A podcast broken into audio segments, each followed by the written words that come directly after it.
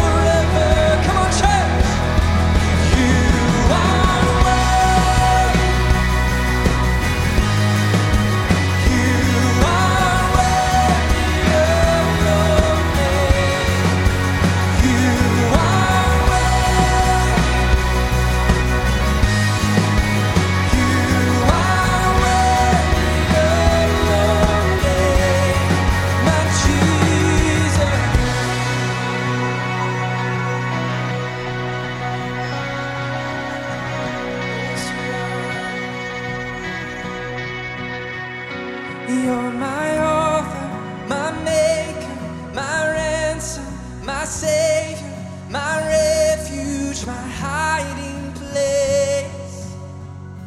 You're my helper, my healer, my blessed Redeemer, my answer, my saving.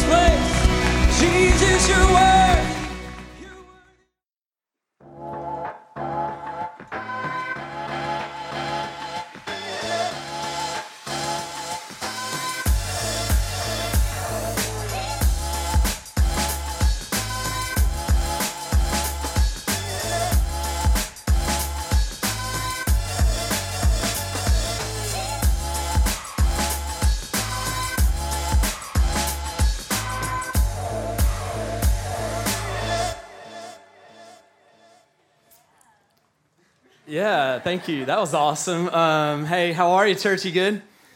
Hey, it's great to see you. My name is David Walters. If I haven't had the tr- uh, privilege of meeting you, or if this is your first time, we're all about the bass. And um, we just brought that back in this bumper video. No, it's great to be with you guys uh, today. Today is an exciting day to be together, number one, because it's been like two full weeks for those of us that are regulars here without seeing each other, and it's kind of like a family reunion. So it's uh, great to be back. In fact, uh, why don't you turn to your neighbor and just say, It's great to see you. Yeah, now turn to the other neighbor that you didn't say that to and say the same thing to them so they don't feel left out, all right? Yeah, there you go. Uh, it's great to be with you guys. There's a lot of excitement as we kick off a brand new series, number one, because we always start like a series like this with a with kind of an opening song to kind of kick off the series. And can it get any better than Journey and Bon Jovi mashed together?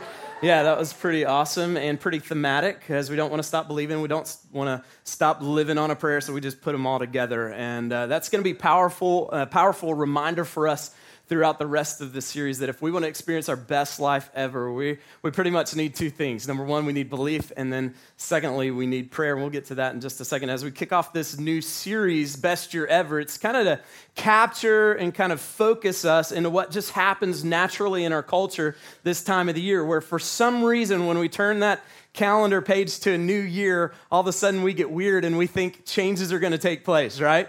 And even though January 1st is no different than the first of any other month, or, or this week or month is any different than any other month, or this year is going to be any different than any other month, we somehow at the end of the previous year, we get focused on the areas of our life where we want to see hope and uh, restoration and change. And so we come into the new year with all kinds of New Year's resolutions and we declare that this is going to be better than last year. How many of you would sign up? You'd say, Hey, I'd like the best year ever. This to be the best year ever. This is participatory part of the sermon. Raise your hands. Yeah. Some of you, how many of you are just saying, Hey, just anything better than last year? I'll take that. Yeah.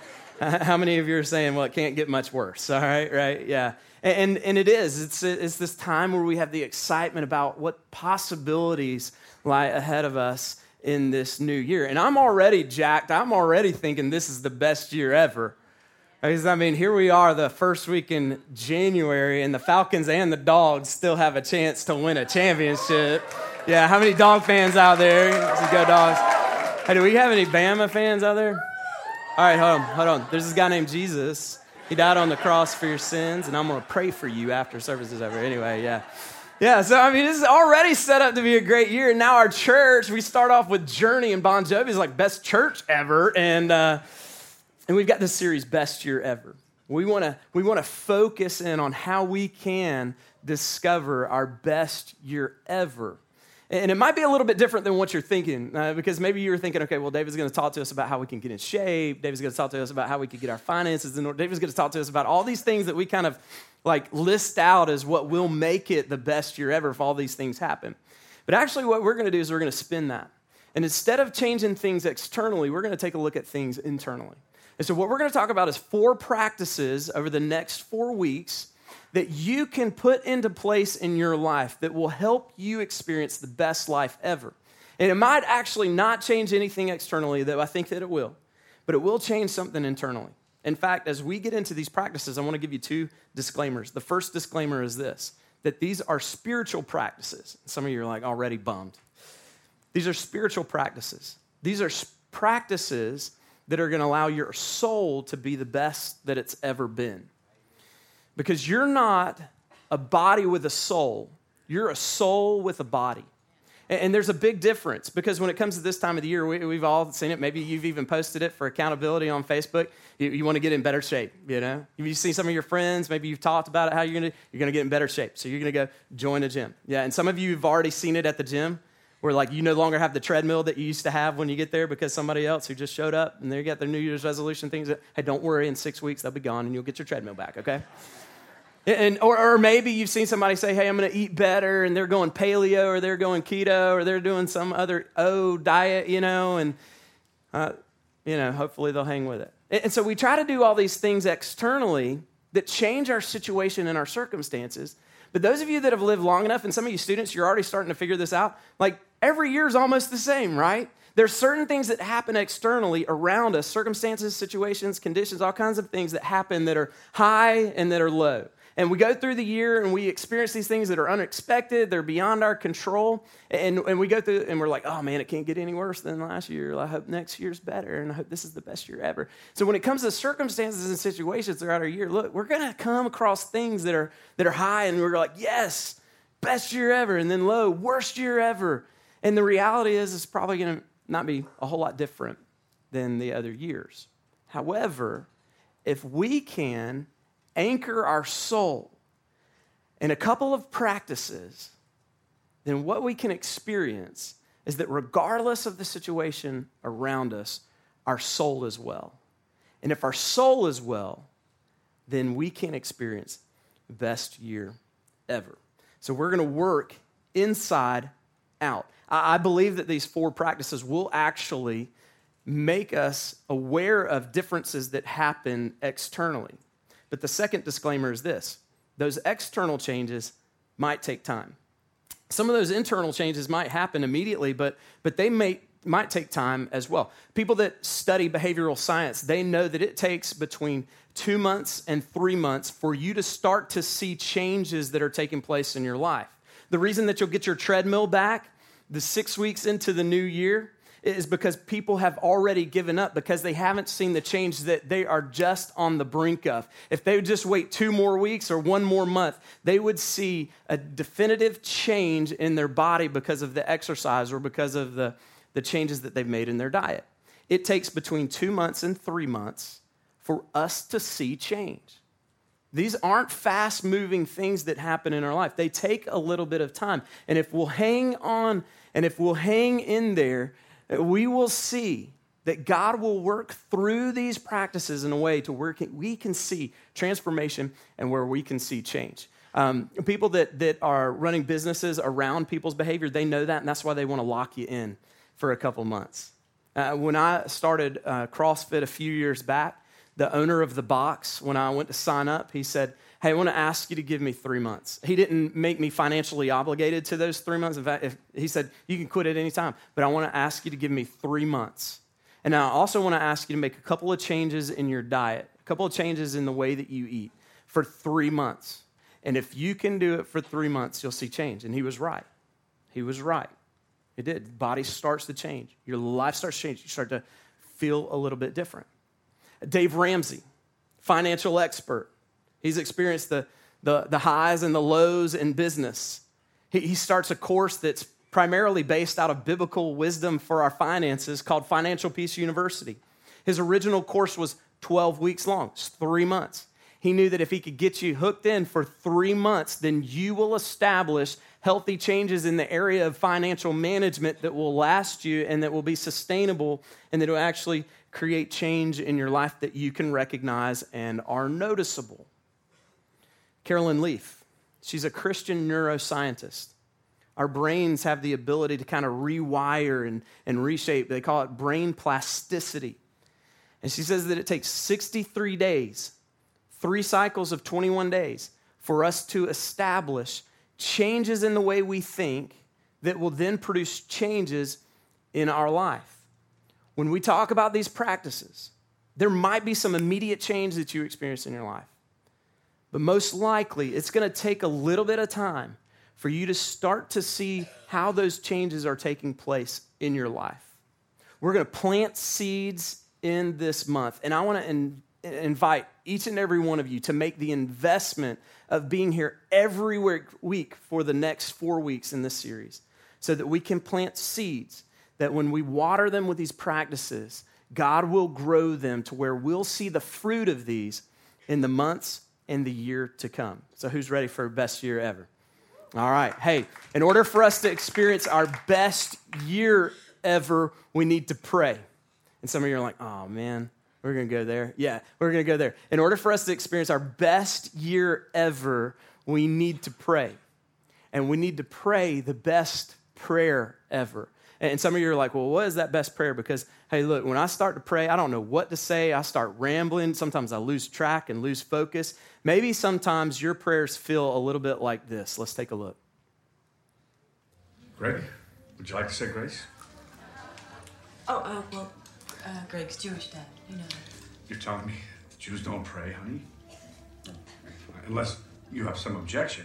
No, no, no, no, no, I'd love to. Pam, come on, it's not like I'm a rabbi or something. I said grace at many a dinner table.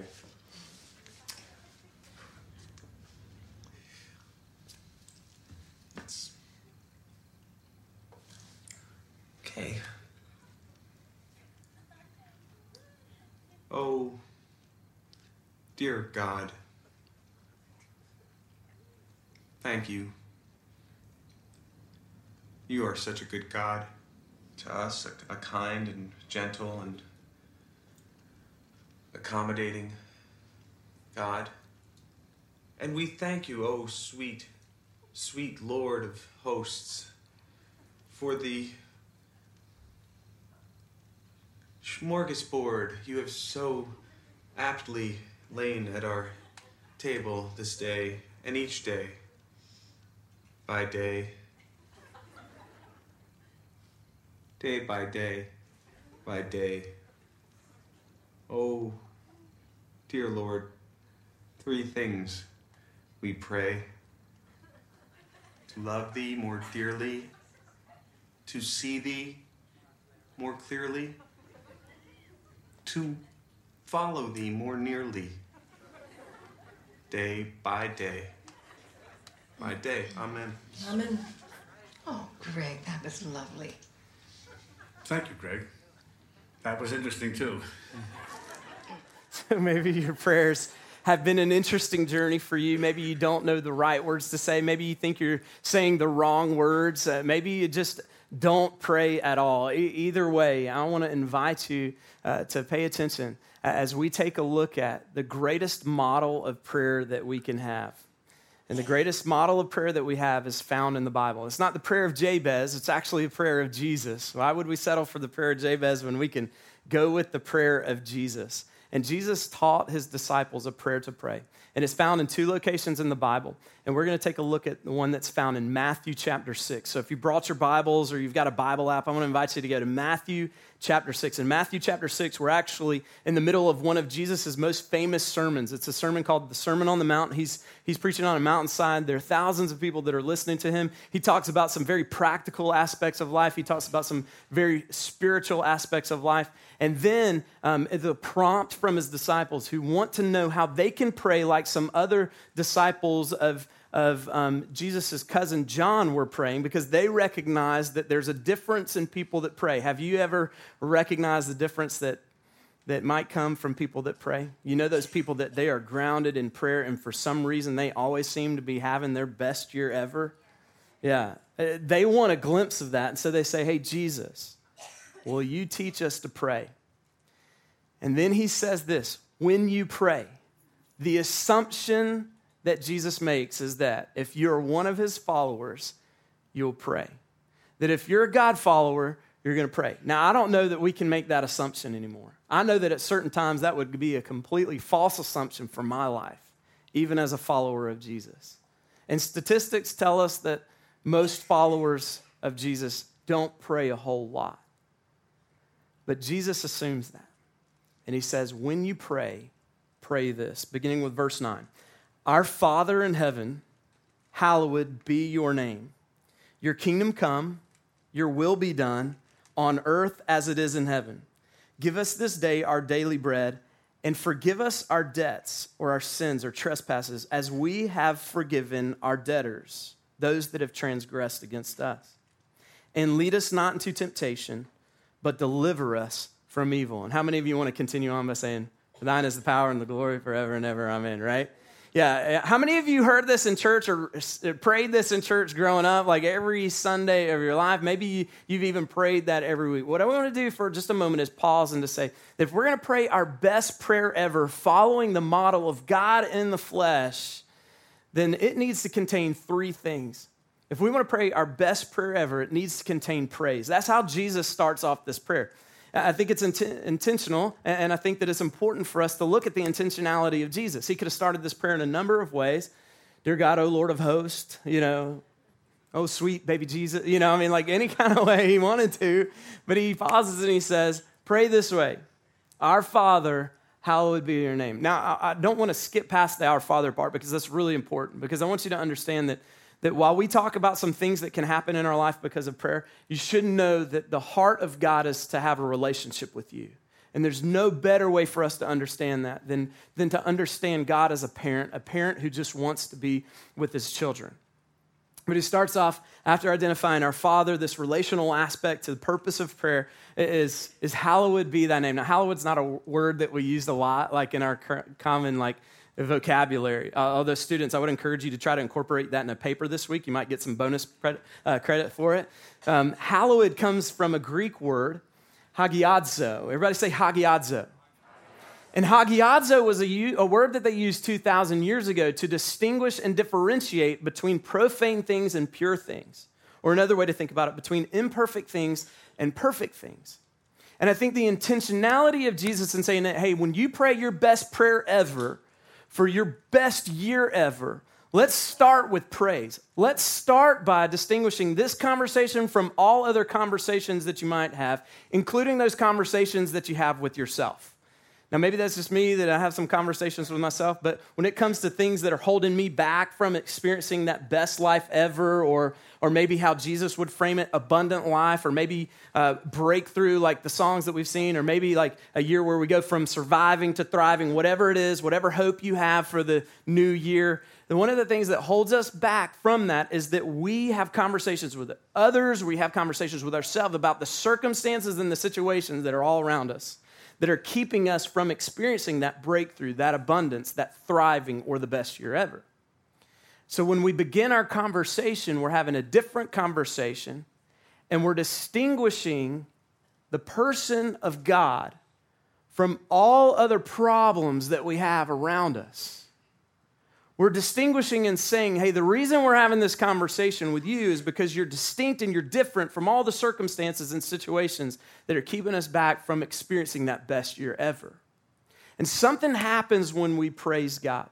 Something happens when we praise God that doesn't happen in any other uh, practice of going to the gym or, or, or eating differently or managing our money differently or even having conversations with people. The thing that happens when we pray and when we praise is that it invokes and that it invites the presence of God into that moment and into our lives in a real and tangible way. That's why we say at the beginning of our services, hey, we exist to connect people with God. And one of the ways that we connect with God is through worship because the Bible promises that God inhabits the praises of his people. Now, God's everywhere at all times, but God comes in a very real and tangible way when we praise. Jesus knows that. Jesus knows that.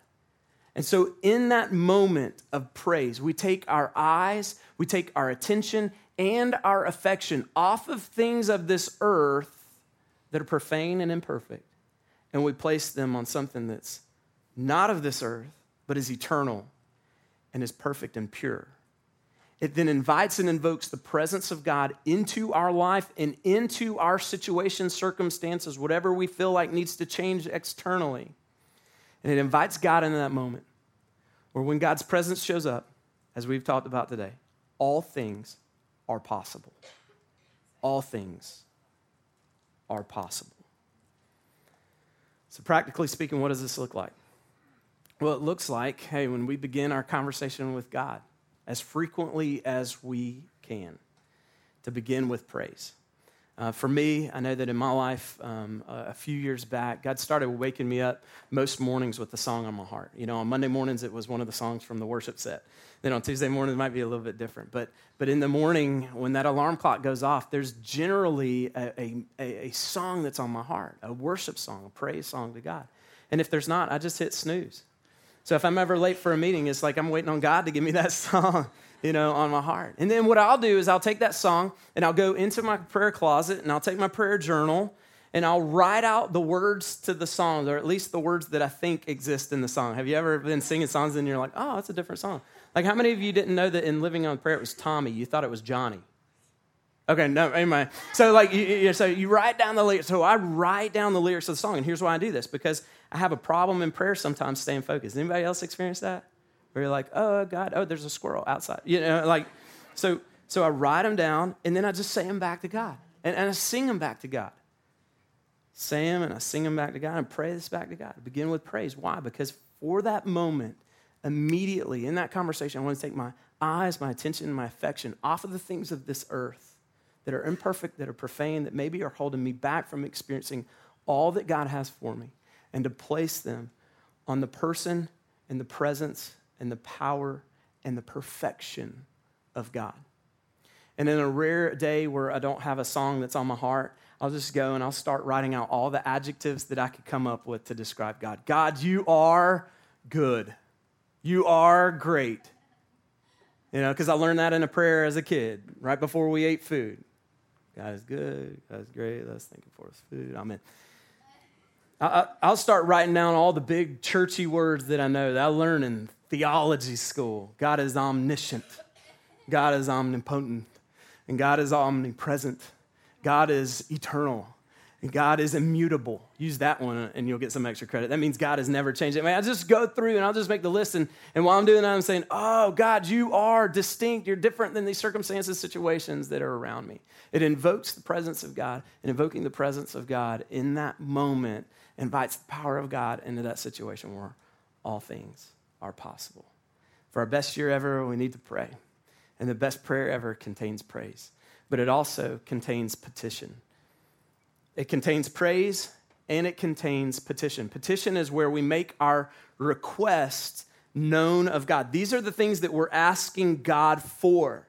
And there's the best phrase that we could ever find in a prayer included in this. Outside of hallowed be your name, it's your kingdom come, your will be done on earth as it is in heaven. And so, when the circumstances and the situa- situations of our life don't match the certainties of heaven, we have the opportunity to petition God that God's kingdom would come from heaven to earth in the midst of our situation and circumstances. So I want you, I want you to get this.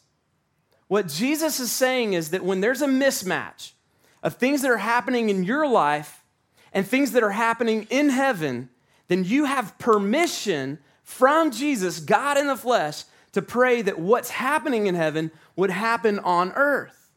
So, what that means is that if you've been in a season of prolonged sadness called sorrow, there is no sorrow in heaven. So, you have the permission from Jesus to pray that the what's in heaven would take place in earth and that sorrow would be removed from your life. When you have shame, which is prolonged season of guilt and condemnation because of sin in your life, what we know is that in heaven there is no more shame. So you have permission to pray that what's going on in heaven would take place here on earth, that there would be no more shame in your life because there is no condemnation for those who are in Christ Jesus. When you discover sickness, and there will probably be a moment where you or someone in your, uh, in your oikos, your sphere of influence, your family, your friends, coworkers, classmates, or neighbor experience sickness, because we know that there is no sickness or disease in heaven, we actually have permission to pray that God's will would be done, which is heaven coming to earth. So, whenever there's a mismatch in your life with the circumstances and situations to the certainty of what's happening in heaven, you have permission to pray that petition. You can pray a big request or a big ask of God. I have to be very clear on the K pronunciation of that word because otherwise I'll get misquoted. Some of you will get that later. You have permission to pray a bold, confident prayer. And on top of everything that we can pray with certainty, Scripture says that God's able to do immeasurably more than we could ever ask or imagine. And when you don't know with certainty what you're praying for, the way to know God's will is to open God's word. And if you'll just stay consistent in reading God's word, you'll start to know how to pray God's will into your life. And so the only thing worse than praying an uncertain prayer to God is praying a certain but wrong prayer to God. So we want to go back to God's word and we're going to go, hey, God, what's your character? What's your calling for your people? What's your standard of life, which is heaven? What's your standard of life like? And so I want to pray towards that.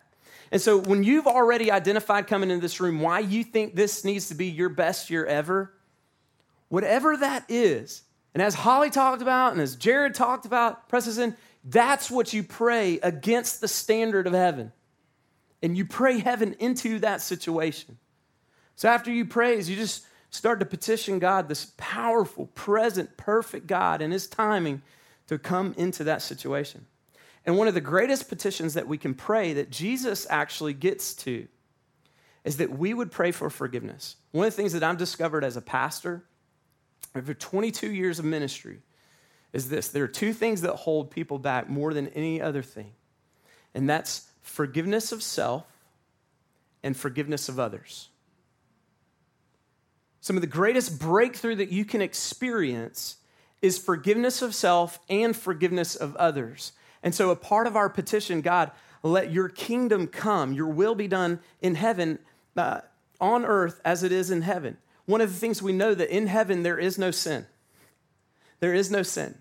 And what we know is that God has already kind of accomplished the way for us to move in this transformation where sin doesn't hold us back. And that's through the work of Jesus when he died on the cross as a substitute for our sin and then came back from the dead, conquering our slavery to sin and death. He's already overcome that. He's already offered that to you 2,000 years ago. And so now we say, hey, forgive me. And when we grasp that the creator of the universe has enough compassion to send his only son to die on the cross as a sacrifice and a substitute for us, it then opens up the freedom for us to be able to forgive ourselves. And then when we have understood God's forgiveness, how could we withhold it from others? So when we're praying and we praise and then we petition, in our petition, when we're saying, hey, God, your power, your presence, move into this inconsistency with the certainty of your will in heaven, we can also pray that into our struggle against sin and our inability to forgive ourselves. And the way that I do that, practically speaking, is that after I go through my praise and, and I'll list out 10 things that I'm thankful for, sometimes it's a little bit more, sometimes it's a little bit less. I try to keep going until I get 10. After I get through that, and after I get through the petition part where I'm saying, hey, God, I need to see you, I want to see you in this, and here's some inconsistencies in my life, then I'll spend a few minutes just saying, hey, God, I want you to help me in forgiveness. And so I'll just say, hey, God, is there anything that I have not confessed sin to you on? Is there any area of my life that's holding me back that I'm not even aware of? And, and typically, I, I, I, am asking for the previous 24 hours because most days this is a daily like thing that I do in my life. And, and even this morning, God was like, God was faithful to that prayer. I said, God, is there anything that I need to confess to you? And God brought to my mind something that happened yesterday. And some of you are you're paying attention to the sermon for the first time because I'm about to confess something to you. So a couple of weeks ago, I had the family. We were driving up 85, getting off at the you know exit here on 211, and we get to the red light right up here at the exit. And there was a woman who was holding a sign, and then there was a guy that was with her. Um, they were clearly a couple, and the sign said, um, we're homeless. Um, we need a little bit of assistance, anything, you know, something along those lines. I can't remember the exact wording of it, but basically they were asking for money. So I rolled down the window to have a conversation with this woman. I was like, hey, if you're homeless, where did you stay last night? She was like, in Athens. And anyway, I go through a series of questions and then uh, just fill the prompt to, to give them um, some assistance. They were trying to get um, train tickets to go to Alabama in light of what's happening right now, I'm like, why would you ever go to Alabama? Anyway, so um, I didn't ask that question. So I was like, hey, here's, here's some money. And, um, and so I just handed every, every bit of cash. wasn't a whole lot, but I just had every bit of cash. I wasn't going to give her my debit card, of course. So, you know, I gave her the cash and we drove off. We had a conversation about that as a family. Well, yesterday, coming up 85, getting off the exit, and when you know it, but uh, the, the guy's back. And so I said, hey, um, a couple weeks ago, I, I, helped you guys out with some money. Um, he said, Yeah, we've been homeless for three months. And, um, and, and, and, there were some kind of like the inconsistencies in the story, like at that point, um, because train ticket to Alabama shouldn't cost that much. I mean, so anyway, so like, I, I was just, I drove off because red light turned green and he, it, like, he wasn't asking me in that moment. I guess he re- recognized that I'd already helped him or whatever. But I just kind of drove off. And in that moment, like, my like process of discernment and judgment um, was going crazy and what was going on in my head actually had an impact in my heart. And in my heart, I was starting to get hard towards them because I felt like I'd been scammed. And um, so in my like time of confession, like God's God's revealing to me that while we have a great gift of wisdom and discernment and judgment, and it's okay for us to, to use that, it was to never grow hard as our heart. And my heart had grown hard because I felt like I was getting scammed. And if I operate out of a hard heart, then it's not me who's getting scammed, it's everybody else. So, like, that was a moment where, like, I needed this daily, like, moment of saying, hey, forgive me of my sin. that I'm in constant need of God's grace and more grace. And we say here all the time, you never graduate from God's grace. You never do. You're in constant need of grace and more grace upon grace as we experience transformation, moving from glory to glory to glory. We're in constant need of that grace. So forgive me of my sins. And then it's assumed that if we have received forgiveness from the Almighty, that we would share that with the people that are around us that have transgressed against us. And yet, one of the saddest things that I see that happens spiritually to us in our souls is that we harbor unforgiveness and we hold on to that. And we don't forgive people that have transgressed against us. And often there's this misconception that when it comes to forgiving other people, what we're saying is what they've done to us is, is okay and it's not okay. You're just saying in forgiveness that you're going to be okay because you're releasing that. You're releasing their control over you. There have been people in the past that have alluded to unforgiveness of other people as poison to our soul. It's poison. And it's assumed that when we receive forgiveness of God, that was accomplished 2,000 years ago, that's received to us in an ongoing process, that we'll extend that to other people. It doesn't mean that you remove boundaries, that, that there aren't consequences for their behavior. It just means that you're releasing control. And when we've moved through praise and through petition, we conclude our best prayer ever with protection. Deliver us from evil. God, deliver us from evil.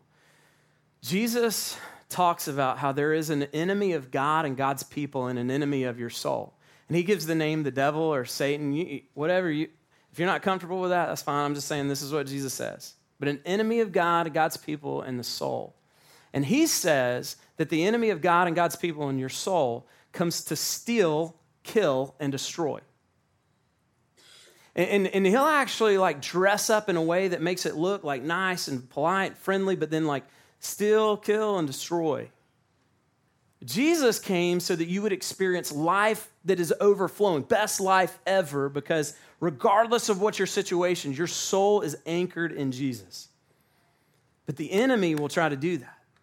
And so we pray, God, deliver us from evil, protect us. The Apostle Paul, he knew this. He wrote the majority of the New Testament. And he actually said that when you pray, you can pray protection over yourself. It's called the armor of God. And it's a, uh, helmet of salvation, it's a breastplate of righteousness, it's a shield of faith, belt of truth, feet that are prepared with the gospel of peace, sword of the Spirit, which is the word of God.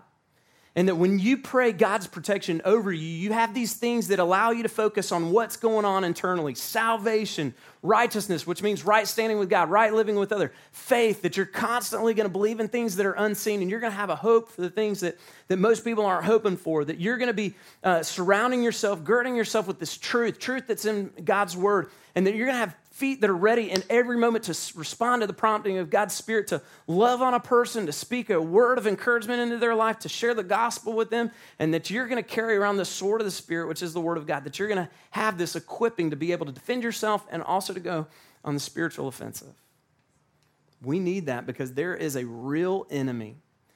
And the enemy of God, God's people, and your soul would love nothing other than to take this hope that you have right now when you turned the page on that calendar and started a new year and said, you know what? This is going to be the best year ever. Oh, there's a mailer from a church. Best year ever. I'm going to go to that church. The enemy of God, God's people in your soul, would love nothing other than to steal that, to kill that, or to destroy that. And so we need God's protection against that.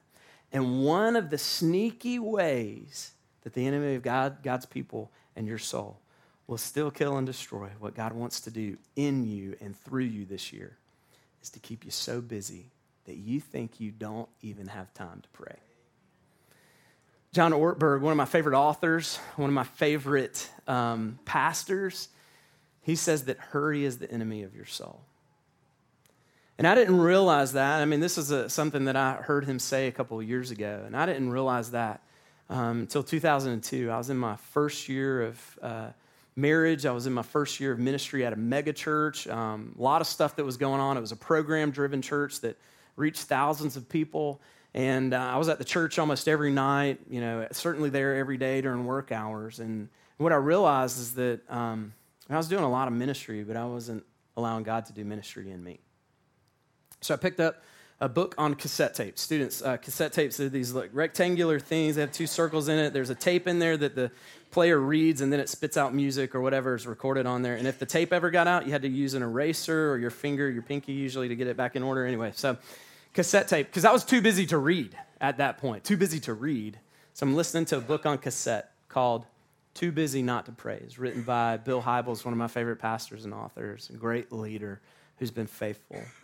And he wrote a book called Too Busy Not to Pray. And I can remember where I was driving in Grayson, where it hit me that God said, David, you've been too busy to pray, but you're too busy not to pray. Because the greatest enemy of your soul is hurry. There are 96 15 minute time slots in the day. Let's start there. It's 15 minutes where we, through prayer, have immediate, personal access to the presence, the power, and the perfection of God in our life. Um, our staff gets together on Thursdays to pray, and because of some life circumstances this year um, that have already been happening, uh, was not able to be here this Thursday for that one hour of prayer.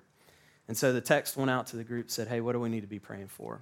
And I know that it was meant towards me because I typically kind of say, hey, this is what we're praying for this week. And my one request for services this Sunday is that the Holy Spirit, that's the Spirit of God, would convince you that prayer is important.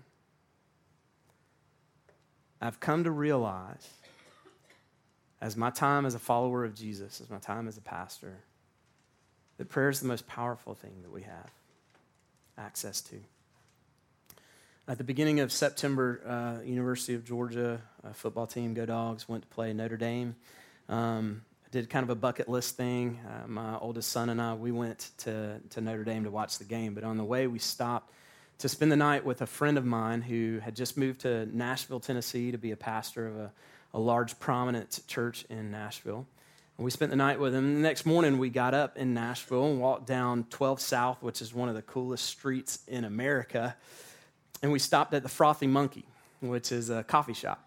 And uh, we were there, um, and everybody else were like hipsters, trendy, super cool. And we get our coffee, big mug. We get our breakfast. We're eating breakfast. I'm sure Braden was getting bored with the adult conversation that was happening between me and my friend. And um, at some point, the conversation turned to like this question of what is the like one thing that you wish people knew or something like that. I mean, I don't even know how the setup went. And at the same moment, without even saying a word, like my friend and I, we just started like crying. We got like super emotional. Can't even like still get emotional just thinking about it. It's the weirdest thing. Like we just started. So here we are with like all these super trendy, like 20, like 30 year olds, and we're 40 year olds with my son like crying. And my son's probably like, what is going on here? And part of it was because we just wished that people knew the power of prayer. That's, that was it. It was like, I wish people knew the power of prayer. I was like, it is the, it's the most powerful thing that we've got. It is. It's, it's so powerful that it would cause 40 year old men to cry on 12 South. And that's my prayer for you. Now, I want you to be here every week in this series. I want you to be here every week this year. But if there is one thing that as a pastor I ask of you and ask of God is that you would understand just how important prayer is. And so I'm going to ask God to do that now. I've got two copies of Too Busy Not to Pray, and I'm going to put them down here for anybody after the service that feels a prompt to come and get them first come, first serve. You're only supposed to have one copy, but I forgot to do that at 9:15. So there's two available. but what I know is that God's got to convince you of that. So I'm going to ask him to do that now.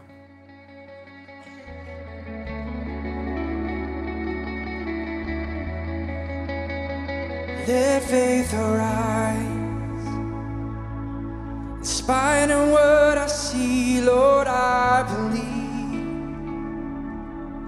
But help my unbelief, I choose to trust you. No matter what I feel, let faith arise. Let faith arise. For my champion's not dead, he is alive. He already knows my every need. Surely he will come and rescue